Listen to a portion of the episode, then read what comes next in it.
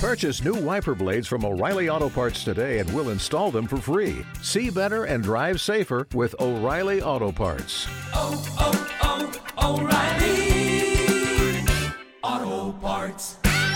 It was more fearful if I is um, when I actually had some success as an athlete in CrossFit, starting to get recognized and getting uh, like sponsorships. And when I got those, I lived in I I did not enjoy being an athlete anymore. I lived in fear of being exposed. I thought that like I wasn't as good as I was being recognized for, and someone's going to figure out that I'm not that good at this. Yeah. And that was a a not fun period in my life um, when I was be when I was being successful as an athlete was not a fun time. We are here because we know the outcomes in our lives are within our control. That taking absolute ownership of how we eat, sleep, train, think, and connect with each other is how we'll optimize our health and happiness. That chasing excellence is how we grab hold of what is possible. Our mission is to live on the run, always chasing, never stopping. Hello, Ben. Hey Patrick. Today we are going to talk about uh, a very broad but interesting subject, uh, and that is fear. Living with fear, dealing with fear, uh, how to maybe not overcome it, but live with it uh, to the degree that one needs to. Um, and so, kind of wanted to dive in first with just like a really broad uh, sense from you on how your how your thinking about or around fear has changed from maybe from when you were younger to now. Um, what does it look like, sort of, just generally, sort of in your life? What kind of role has it played, you know, over the last, I don't know, 10, 20 years? Um, I think I've come to uh, slightly understand what fear is, which changed my perception of why it, it, it's a part of our lives. I think when I was younger, it was just this um, this thing I had no control over. Um, it, it popped up when uh, you know very un, inopportune times. It always does. and, and uh, I frankly I um, I lived with I feel like I lived with a lot of fear. I I, I grew up as very um, introverted and a shy person growing up, which might come as a shock for how much I talk now on this podcast. but um, and I was afraid of um, kind of like ridicule or judgment or um, not fitting in and um, in the last few years come come to kind of grips on more in terms of like why fear exists in us as human beings and really you know as human beings so the take i have on it is and i didn't make this up and obviously it's it's kind of just um, i've heard from other people is fear is uh, a part of us for survival mechanisms, right? And it comes from our ancestral past when we were living in caves. And it really stems from two kind of major things. The first one is this fear of like bodily harm, right? Which is we're all sitting around the campfire outside the cave, you know, and um, we hear a twig go snap in the woods and like we snap, like, like fear jumps into our bodies. And it's a hormonal response that sends us into this fight or flight stage, which is this sympathetic nervous system, fight or flight, and your heart rate starts racing, your brain, so more oxygen goes to your brain, your pupils dilate, like you're in fear because there might be a saber-tooth tiger ready to eat everyone in the tribe. There's a second side of fear, which does the same things. It puts you in that same fight or flight state. And it stems from the same survival mechanisms of us in our ancestral past of living in tribes outside caves. But it's not the fear of bodily harm, it's the fear of being ostracized from the group. And what that means is if um, the tribe decides that you're no longer benefiting the group, that you are a hindrance, not a help, if the leader decides that you are a threat to them, that you're going to overtake them, um, or if you um, are not one of us, right? If you're an outsider, they kick you out of the tribe and you die again from exposure because you could only last for so long without help from other people um, back in the day. So those two things, bodily harm and being ostracized from the group, are what creates fear in us. And in our modern day society, everything is still an extension of those two things, but we don't necessarily have all of those things in place anymore. And the twig going snapping the the twig snapping in the woods is still there and it should still be a thing like that's real fear. I might get hurt from this. So when you're standing on top of a cliff and your knees are shaking, your heart is racing, and you get that pit in your stomach, that is your body going into fight or flight. Like, dude, you better make the right decision. Like, this might not be the right thing. That's still very useful for us. Like, very, very useful for us. You know, if um, it's adrenaline for a reason. The other one, though, about being ostracized from the group is no longer an issue.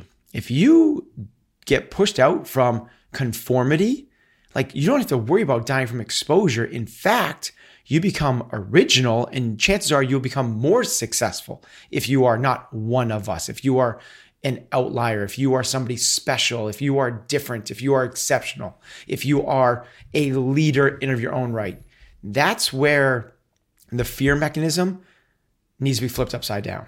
And all the things I feared as a kid, I didn't, I wasn't as scared of like, I, you know, I did all the extreme skiing and I mm-hmm. liked to, I did race car driving for a little bit. And like, you know, it's like that stuff didn't scare me. I enjoyed that. The thing that scared me was being ostracized from the group and not being accepted.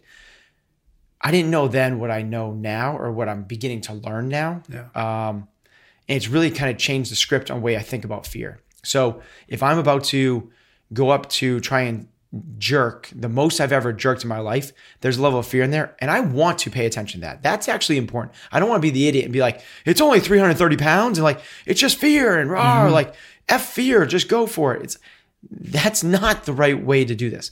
But the fear that we also feel, which is I'm going to be going up against somebody in my class that I normally compete with. Um, man, I have this fear that I might not beat them. That's the fear we have to change. That's when we have to flip. Because that is like the fear is like, I'm not going to beat them. Okay, does that mean I'm not valued to the group? Does that mean I'm going to be ostracized? Does that mean I'm not going to be belong? Does my importance go away? And it's not that. The, the, the value we have has to reside in something other than that. So just that kind of conceptual understanding of fear has changed the way I look at it. And I look back at my former self, I'm like, you know, I don't, I didn't need to live in that perpetual state of like self judgment and um, fear. And um, and it's the way I, I kind of operate now. Like, want to do a podcast? Like, yeah. You asked me, like, do I want to do a podcast? I was like, never done before. I've never actually never listened to a podcast. Let's do it. Yep. And it's like, it's I'm not afraid of taking those leaps anymore because I understand what the fear, why it's there, and why it's holding me back. And if I can figure out how to um, operate inside of that fear, I have a much better chance of success in the long run. One of the sort of the bigger, if not one of the biggest turning points in your life, I know has been or was when you decided to sort of leave the corporate job you had. Um, and I think you spent some time sort of figuring out what to do next, uh, and then which obviously led eventually to CrossFit New England. Um, was that a big period for you to to to wrestle with uh, fear? And if so, um, looking back on it, what was the? I, I obviously it wasn't the the physical danger fear, so it was obviously the ostrac, you know, Yeah. being ostracized. But what was what was that period of your life like, knowing now that that was a really big turning point for you? Okay, so that was um, shortly after 9 11, which was a really um, impactful moment in my life, a real kind of tipping point, a real uh, a, a change. Um, I was in my mid 20s, early 20s, uh, didn't have a family, didn't really have any responsibilities, didn't have a home, didn't have a mortgage, wasn't tied down to anything. Um, the reason I say that is because I didn't have fear. I was so motivated to get out of corporate America, um, to get out of a job that I was so dispassionate about, and to start something that I was passionate about. Um, it was the exact opposite of fear. I was so excited to be doing this next chapter of my life. If I was to do that now, it'd be very different. I have a lot more riding on that, right? Right. and maybe I wouldn't have that. I don't have this big, impactful moment, which is like changing my perception of everything, like 9 11 did. So I get when people are like leaving their secure jobs to start a business, why there's a lot of fear involved in that. When they're starting anything new, there's a lot of fear involved in that. It just wasn't my story. I, I was not um, fearful at all. I was so excited Yeah. um, as we as I went along that journey, certainly fear crept in along the way. So I go from it, it also helped that I did these like little tiny baby steps to get to CrossFit New England. So I became um, a personal trainer at Globo Gym. I started doing my own business, training people in home. I became a strength and conditioning coach. I started running uh, um, boot camp classes at the facility where I was a strength and conditioning coach. So I built my little business. It was like all these like little micro jumps. Then there was the jump where like I'm going to sign a three year lease and put first month, last month security deposit, and I'm going to buy you know, um, you know, tens of thousand dollars worth of equipment. Like that was the leap, and that's where fear did creep in. Like I'm going to build it. If they don't come, what's happening? at the same time, I I had such a strong vision of what I wanted to create, and I was so passionate about what I was doing. Um, to say like it was just this really nice, um, you know, bell-shaped curve of like I spent some time in fear, but I spent some time in like total bliss, you know, in amazement and like excitement. But the there was this nice kind of like middle period was really measured and like is you know following the process and you know how am I going to create this? What's the next step? So it, it as much as I've um, experienced fear in my life from doing anything from, you know, um, skiing Corbet's Couloir in Jackson Hole to like um, starting my own business to being an awkward middle schooler. Um, starting my business was not the most fearful time. Interesting. Um, It was more fearful if I is um, when I actually had some success as an athlete in CrossFit. Um, starting to get recognized and getting uh, like sponsorships. And when I got those, I lived in I I did not enjoy being an athlete anymore. I lived in fear of being exposed. I thought that like I wasn't as good as I was being recognized for, and someone's going to figure out that I'm not that good at this. yeah. And that was a a not fun period in my life um, when I was be when I was being successful as an athlete was not a fun time because it was again me not recognizing of what the fear was. I thought I was going to be ostracized from the group because I was going to be exposed for things I was instead of like realizing the opportunity in front of me, which was so amazing. I could have moved me forward three or four steps when I was holding myself back, like totally unbeknownst to me of what I was doing. when you look back on like whether it's it's the the decision to um, to sort of make the leap from uh, the personal trainer to a gym owner and the you know all, all the things necessary for that or something even qu- quite small comparatively uh, you know starting a podcast when you when you don't know, really know what that means like how do you know when you're presented with those things um, that okay, I feel this fear, but this is an this is one of those times that I need to go past it. And how do you know maybe sometimes you run up against that and you think, okay, this is actually telling me something. I need to maybe take a step back and Yeah. maybe this isn't the right, uh, maybe this isn't the right decision, or maybe I should say no to that instead of yes to it. Okay, so when you feel f- fear, it's hard to say. When you feel fear, why is it so hard? Um, what's happening is your body is shifting out of the parasympathetic nervous system, which is the rest and digest. That's what they call it, right? It's like um, where you're relaxed, where your body can like do its normal functions, into the fight or flight, which is elevated heart rate. What happens when you do that is you get um, along with like increased heart rate and um, adrenaline and the hormones to get you to either like run away or fight off the bad guy, um, you get a pit in your stomach. And, like you get this feeling, right? Like someone's like, like right now, imagine like someone's like, I'd like you to go up and present to 300 people that are experts in this field that you know not don't know much about, and I want you to. It's like right away you get this kind of like feeling in your stomach. That's your that's your gut feeling. It's like they literally call it your gut feeling. When you run up against that thing, I would listen to your gut. Like it's one of the things that I feel like um, is actually fairly good inside of me. I feel like for entrepreneurs, um, we might not be the most book smart, but we have good um, street smarts and we can rely on our gut feelings fairly well. And it's one of those things I would suggest. My suggestion is when you come up against those things, now that you know, particularly now that you know the difference between the, the bodily harm and being ostracized from the group, figure out which of those two things is causing the harm. And then from there, make a decision based off your gut feeling. And if it's like the jerk example, I'm going to put 300 pounds above my head. I've never done more than 245. I have this feeling that this is not a good idea. Listen to your feeling. Mm-hmm. Or I, you're pre- presented with an opportunity to speak in front of 300 experts, Fortune 500 executives that could really move your career forward. But you're afraid of being exposed for not being the expert that they think you, that you are. That's the other feeling. So now that you have that gut feeling from that, recognize what it's stemming from. Is it stemming from the bodily harm or this feeling of being ostracized from the group? If it's ostracized from the group, you got to move past that one. That's the ones to move past. That's the ones to figure out how do I use this fear to motivate me to move in the direction of my dreams and my visions and my goals. If you can do that, then you kind of figured out like, ooh, there's a fork in the road. Mm-hmm. I know which when to take which fork. Mm-hmm. If that makes any sense. Yeah. And then so when you recognize that or you make that decision, you say, okay, this fear is, uh, um, I, I want to say irrelevant, but that's not the right word. This fear is, is, is on some degree, it's lying to me, right? Yeah, It's- yeah, right. right, yeah. So when you recognize that, how do you then move forward past it? Because that's not, that's often not enough. Like you can, okay, yep, this, this fear isn't real. It's just my, it's Okay. just my, you know, evolution kicking in.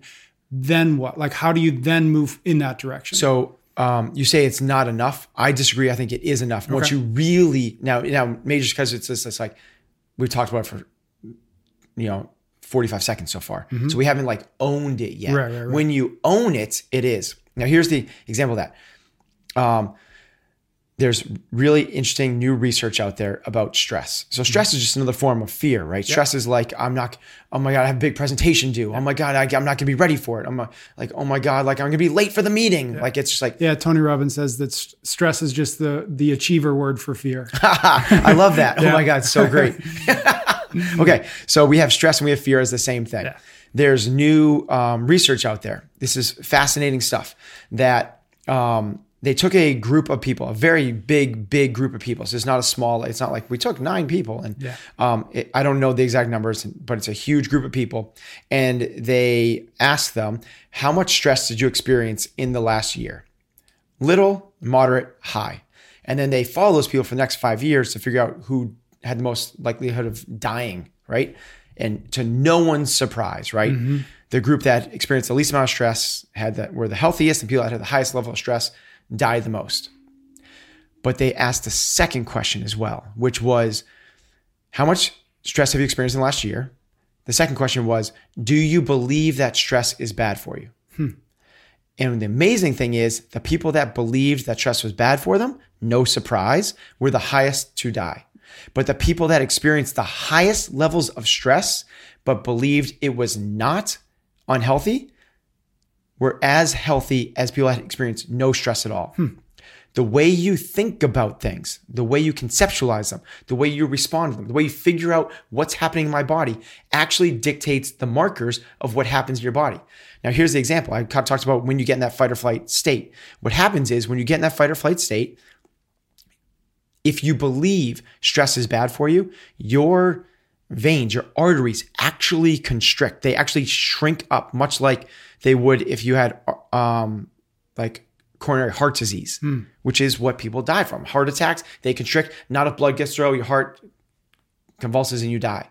What's interesting is the people that felt that stress was not bad for them, their arteries didn't change at all. So then what happens is their heart is beating faster and more blood is going to the organs and the muscles that need to be doing it. They're bringing waste product away. More oxygen and uh, blood is going to their brain. They have better cognitive function, which makes total sense.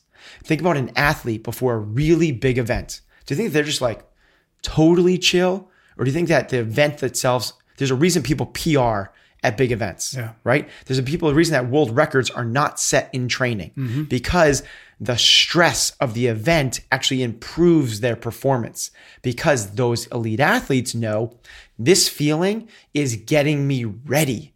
It's not anxiety in my stomach I'm feeling, it's readiness. I'm getting ready for this event.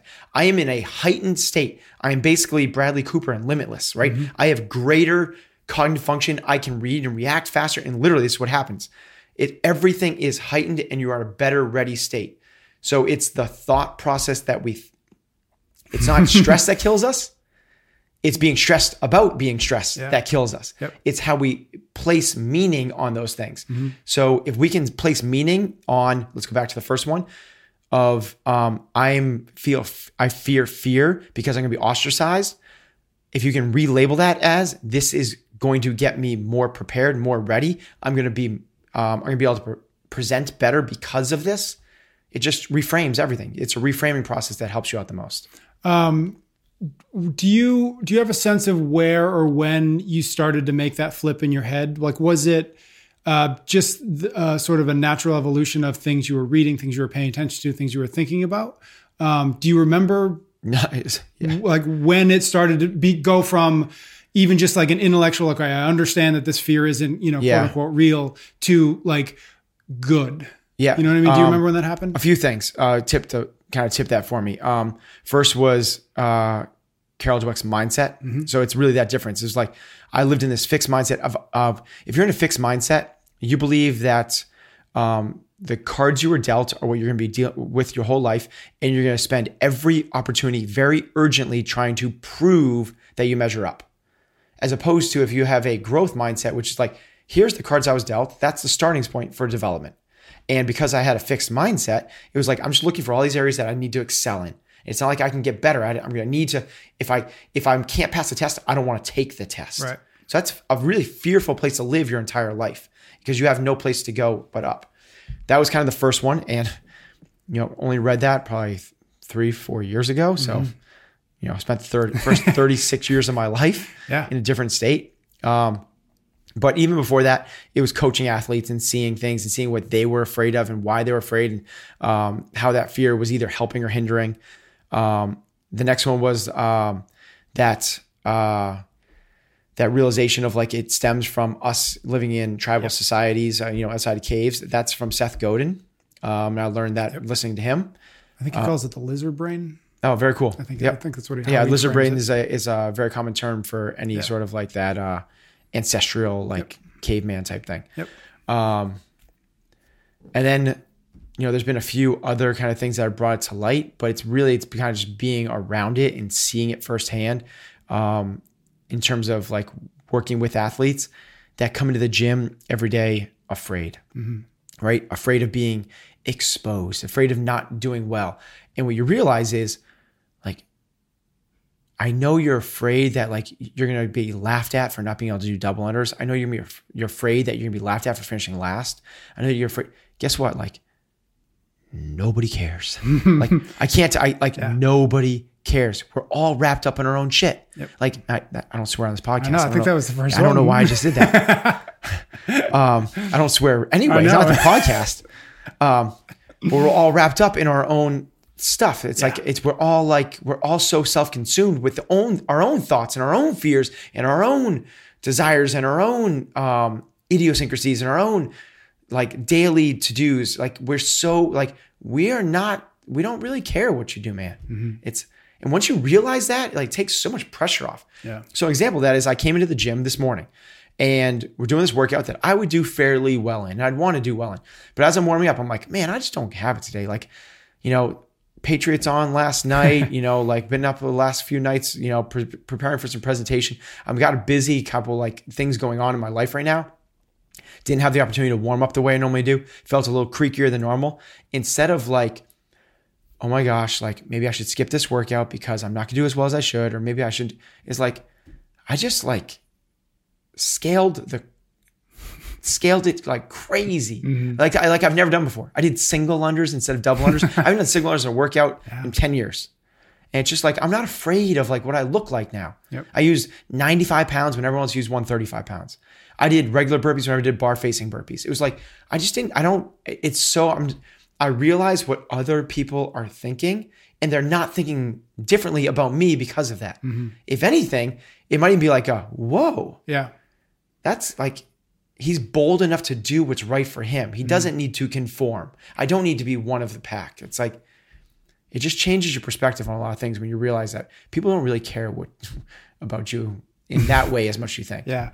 And um, sort of last question is it- you sort of just touched on a lot, but it's um, the idea that this isn't something that you figured out once and then you don't have to worry about it again, right? It's something that uh, crops up and shows up in whatever form it does, sort of endlessly, right? Oh man, I, I still like so um I'm giving presentations Yeah. this weekend and the next weekend. Like I'm the the fear part of that when I, even when I, I even when I just said those words, I'm giving presentations, I felt my stomach change. Yeah. Like literally feel my stomach change. And it's something you've done Oh man, I mean, 10, I, I've 20, done, I've done it. times, I've done 50 it. times.